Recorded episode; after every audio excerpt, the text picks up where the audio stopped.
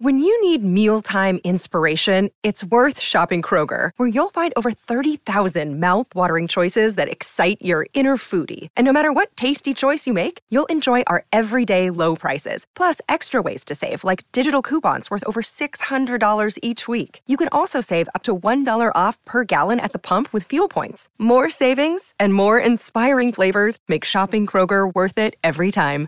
Kroger, fresh for everyone. Fuel restrictions apply. Another day is here, and you're ready for it. What to wear? Check. Breakfast, lunch, and dinner? Check. Planning for what's next and how to save for it? That's where Bank of America can help. For your financial to-dos, Bank of America has experts ready to help get you closer to your goals. Get started at one of our local financial centers or 24-7 in our mobile banking app. Find a location near you at bankofamerica.com slash talk to us. What would you like the power to do? Mobile banking requires downloading the app and is only available for select devices. Message and data rates may apply. Bank of America and a member FDIC.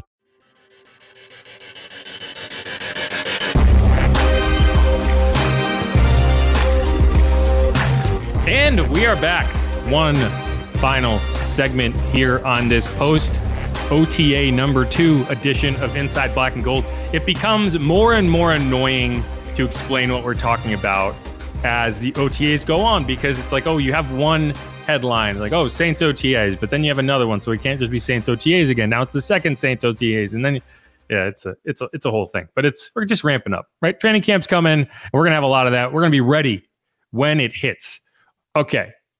We're going through the questions. Have a have several good ones. The first question I want to get into, and it's a good one, is Eric Howard. How is the QB to wide receiver chemistry going with Der- David Carr, Derek Carr, and the wide receivers so far? And I would say, you know, it's it's coming along.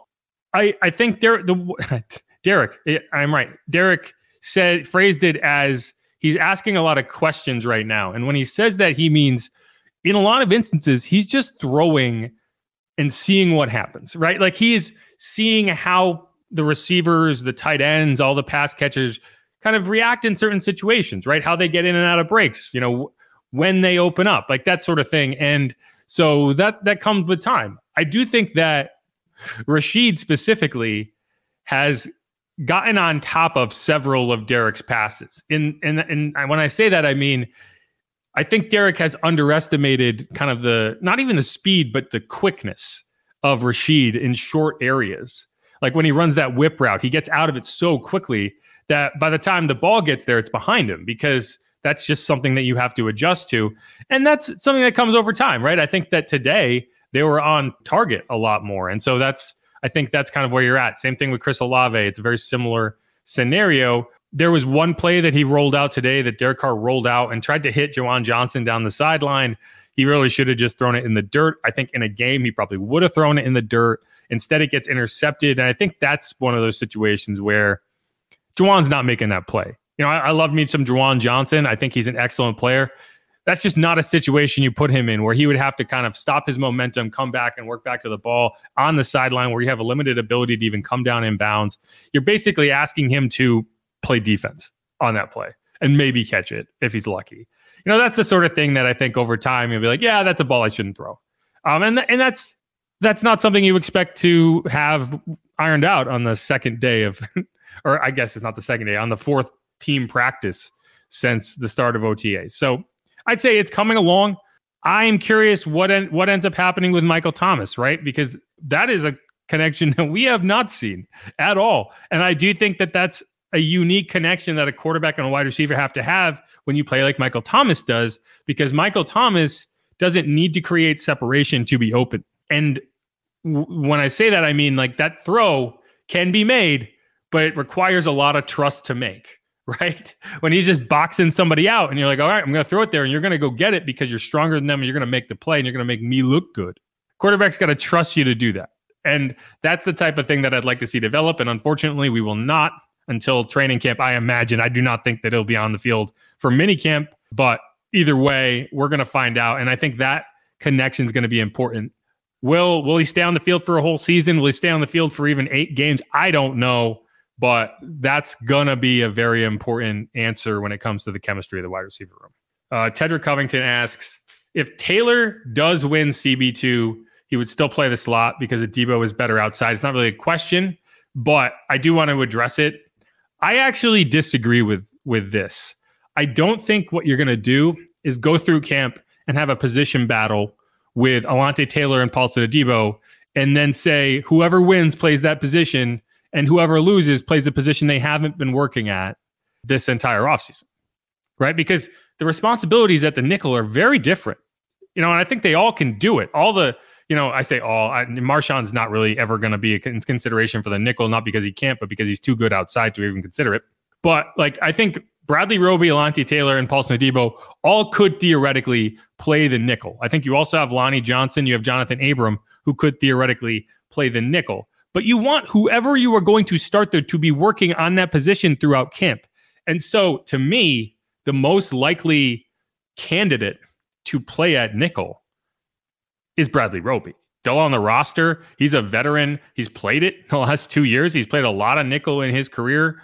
And the depth on the outside is not going to stop being a thing that you need, right? You're going to have to have it. So it might be a little frustrating at points if everyone's healthy and one of Alontae Taylor and Paul Adebo aren't on the field.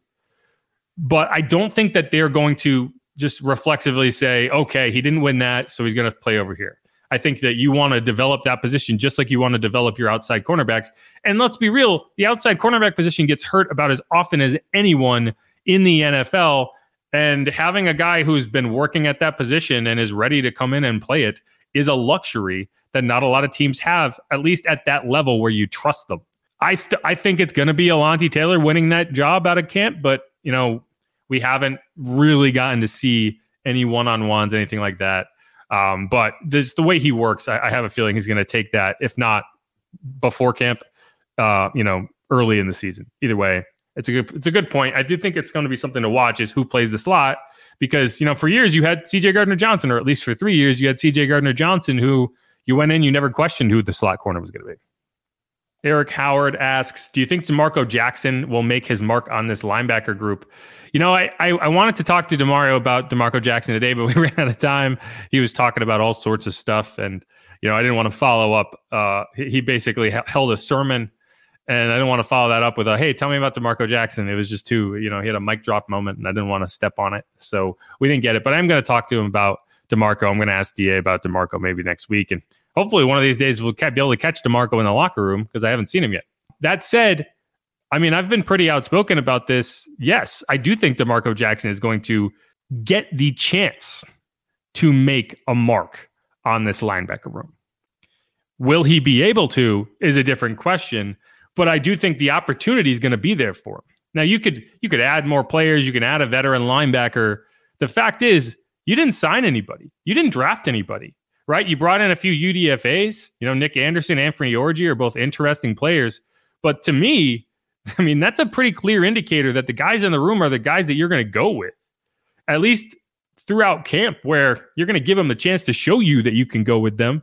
You know, maybe a Nephi Sewell, maybe an Andrew Dowell can can step in there, but to me, it's the fifth round pick from last year that you didn't get to see is D'Marco Jackson, and I think the team likes him. I think they want to see him. So yes, I do think that there is a very real chance that he makes a mark on this linebacker group. I just don't know what it's going to be, right? Like you don't always need that extra linebacker, right? If Pete Werner doesn't get hurt last year, Kaden Elliss, does he even get on the field? Do you even know? Does he sign that big deal? Or do you have Kaden Elliss on a really cheap deal right now uh, because Pete Werner played a full healthy season?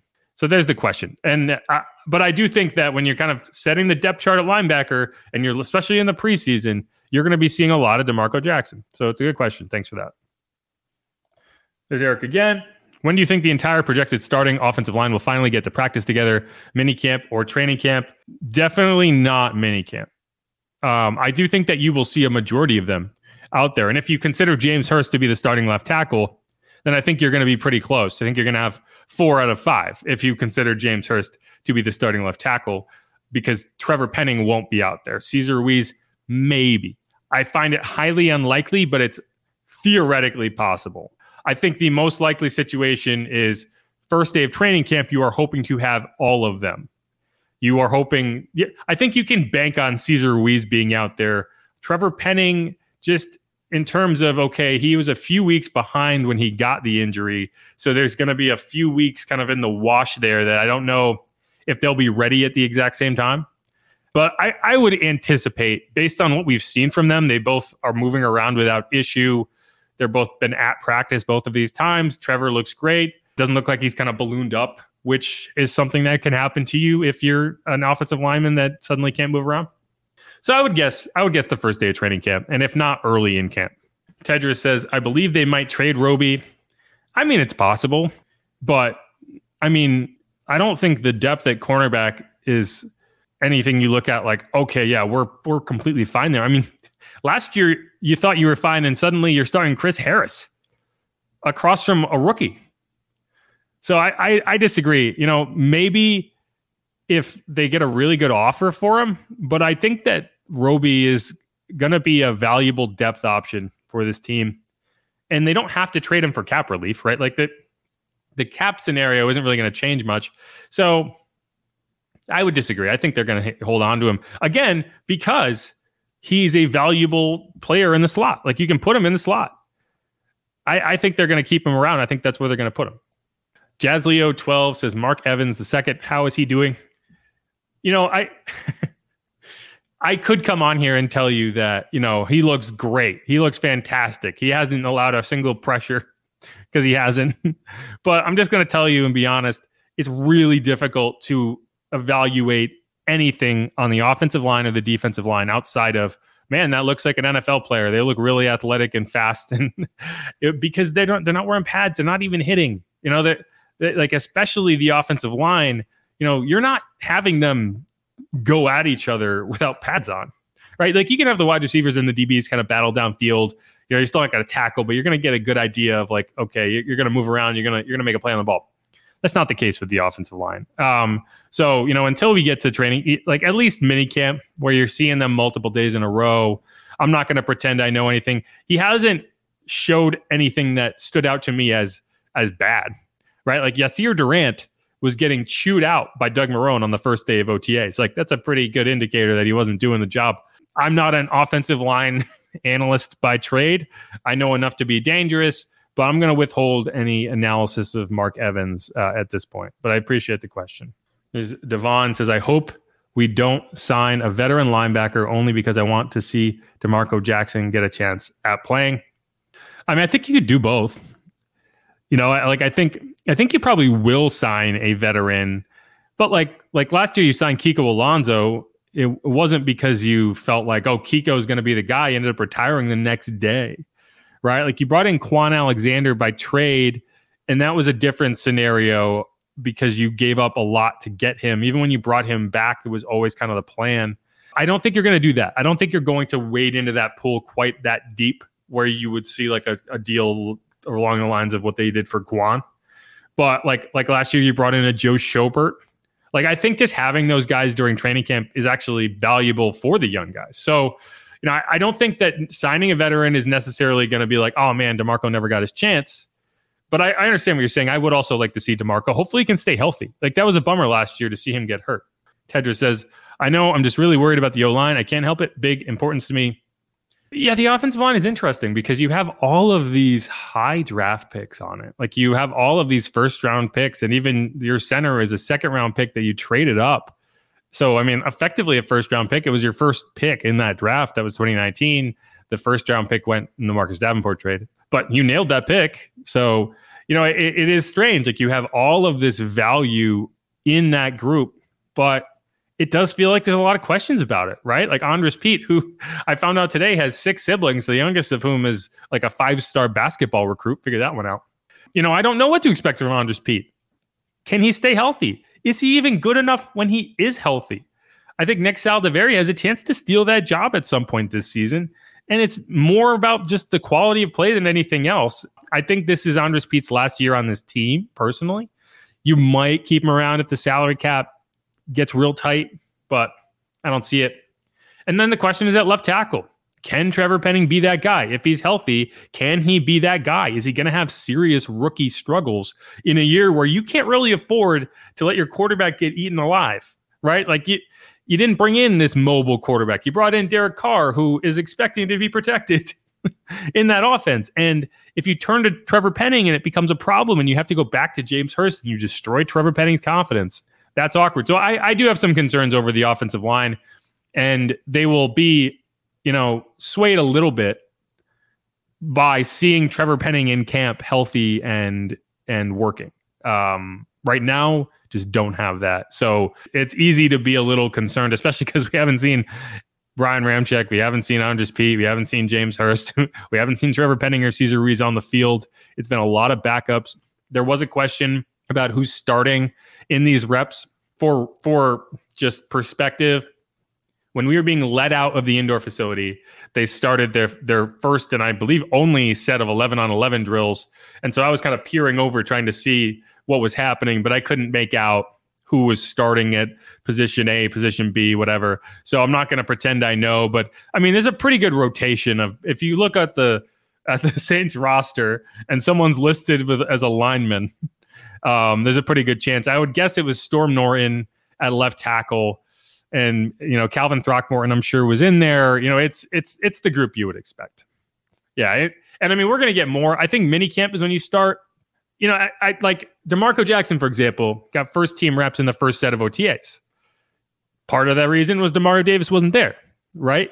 It's still valuable information knowing that he is kind of the first one off the bench in that backup role but it doesn't necessarily mean that this is a first team player.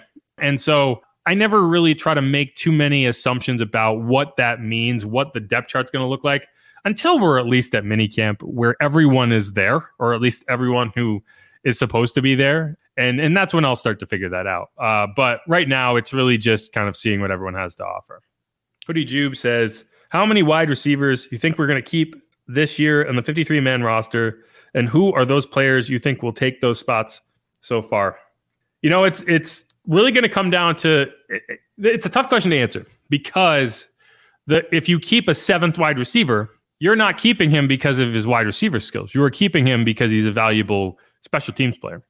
Like being a quality wide receiver really doesn't even factor in right? Like Austin Carr, do you think he stuck around all those years because he was a because he could make some really great catches on the fourth preseason game? No, he made it because he was he was working in other roles and he was a good blocker and blah blah blah. So I look at that and I'm going to say six probably. And you know, there's the obvious ones, right? You have the Michael Thomas, Rashid Shaheed, Chris Olave. I would guess you also keep Bryan Edwards right now. That's who I'm guessing. Bryan Edwards. James Washington, I think, is the practice squad guy. I think he's going to be that practice squad veteran that you can bring up and elevate three times, right? And maybe not. We haven't really seen him. He was at the first OTA practice. He wasn't at this one. He was going to wear 89. I my initial roster projection had A.T. Perry on it. Starting to wonder. I also had Tre'Quan Smith on there. You know, it's it, it's tough. It's tough. And Malik Flowers is an interesting question. I don't think you are going to put him on the roster just like you didn't put Rashid Shaheed on the roster last year. But I do think you're going to try to stash him on the practice squad. And at points throughout the season, if Rashid gets hurt or something like that, or you just need depth, he's there. But beyond that, you know, answer your question, I think six would be my guess. And mm, the, the the other big question would be Kirk Merritt and Kawaan Baker. Kawaan Baker is a draft pick. He was a seventh round pick back in 2020. he just you don't know. Like he's been around forever. Like that's the thing is he's been on this team. He, he, they they stuck by him through the whole PED thing. They clearly like him. Can he make the roster? He's wearing 15 now. I don't know. Kirk Merritt. It's possible he makes his team as a running back. I don't know. He's been working with the running backs, but I do think that has something to do with the numbers at running back because you don't have Alvin Kamara, Eno Benjamin, or Kendre Miller at this point in the offseason. So I think it might be a, a numbers game with why Kirk Merritt has started at running back, whereas last year he started at wide receiver and shifted to running back. But that's kind of where I'm going to go with is Michael Thomas, Rashid Shaheed, Chris Olave, Bryan Edwards, Tre'Quan Smith, A.T. Perry, subject to change. Thank you for the question. I will say there are some players who have a better chance to make the roster if they can make it as a gunner. And right now, you have Isaac Yiadom, A.T. Perry, Malik Flowers, Bryan Edwards, Kawaan Baker, Jonathan Abram, Jordan Howden, and Shaq Davis. And Ugo Amadi. One more. I think those are players who you're like, okay, is it going to be an extra wide receiver that makes the roster if A.T. Perry looks like a great gunner, right? Or if Bryan Edwards looks like he can be a, a useful gunner or a jammer? You know, that because that's the question you, you're trying to answer. That's all I got there. Louise Lockett says, hashtag free Taysom Hill. Hey, Taysom Hill's not even here. If he wants to be freed, he's got to show up. There's one. This is a question that I've seen a good bit. Jazzleo 12. Is it possible Winston is traded for Carr's favorite slot receiver? you know, I don't think so. And obviously, we're talking about Hunter Renfrow. We have another question from 504 Co talking about Hunter Renfrow here, asking if, you know, if there's any whispers of a potential Hunter Renfrow trade, blah, blah, blah. I think it's possible.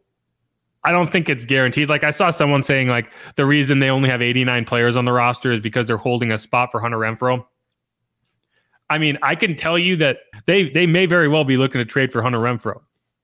It's not they're not holding a spot open for him. That would just be silly. Like what you can that's not there's no reason. They're holding a spot open because they don't have anybody to sign. And it just makes sense if you rather than just bring somebody in that you're just keeping it open in case someone does become available that you're interested in. But that's not a smoking gun that they're to make this trade, right?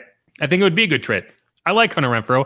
I actually covered Hunter Renfrow in high school. I covered Hunter Renfrow and Bryan Edwards because they both played high school football in South Carolina. One went to Conway, which is actually where Coastal Carolina is. If anyone knows the college Coastal Carolina, the Chanticleers. Hunter Renfrow went to Socastee and he was the star quarterback at Socastee. He was dominant. He actually walked on at Clemson. I remember that thing, and I was thinking at the time he's gonna he's gonna make that team. and he's going to be good. And they and there you go. Um, but no, I, I think it's possible. I do. That said, I don't think the Saints are going to want to give up anything significant for him. And I I don't think they're trading Jameis Winston. I, I don't think it makes fiscal sense. And I think that, you know, they like having a quality backup quarterback. Keep in mind, Jameis had the option to leave. He chose to stay. And the team was like, great, let's rework that deal. We're going to keep you around. It would be a rough look if you just suddenly said, "Nah, Jameis, get out of here. Go go hang out in Vegas with Jimmy G's broken foot and the ghost of Derek Carr." J- Jameis Winston today said the Saints have the best quarterback room in the NFL, so can answer that question for yourself. Louise has been big on this. If the Saints don't let Hill compete for a quarterback spot, let him seek employment elsewhere. Hence the hashtag free Taysom Hill. I mean, if Taysom Hill ever gave an indication that he wanted to leave, then then maybe. But I think he likes it here. I mean, I think I think he's fine with with with playing the role. Yeah, and and as you mentioned, Dennis Allen did say he likes Winston, and I, and I I think he does. I think that this is a situation that everyone is okay with. You know, obviously Jameis would like to be a starter in the NFL, but he also likes the situation he's in. That's why he chose to stay in it. We'll have a lot more from Jameis. We he talked extensively in the locker room today. Haven't had time to go through it yet, but in the next episode this week, I'm going to break out a lot of audio. I have some Rashid Shaheed. I have some Alontae Taylor. I have some Jameis Winston. I think there's one more that I'm forgetting. Oh, Demario Davis. We're going to get through all of that in the next episode. Steve Geller is going to be on here, so it won't just be me rambling to you for an hour. And so, yeah, I'm looking forward to that episode. But I did want to come on here and kind of just download a bunch of information while it was fresh in my brain. I think I have successfully done that. So I will wrap it up there. Thanks for everyone who listened, everyone who jumped in, left a comment, left a question, all that. always appreciated. I enjoy doing these mailbags because I think it just gets to a lot of points that everyone's thinking about that I might not necessarily be keyed in on that you want to know about. So it's always helpful. And if you want answers to anything else, hit me up on Twitter at Jeff underscore Nowak. Follow along at WWL.com. You can finish out the, the night with sports talk if you'd like over on WWL AM 870 FM 1053 in the Audacy app. It's free. Check it out and check out Inside Black and Gold wherever you get your podcasts. All right, y'all. Be easy. Peace.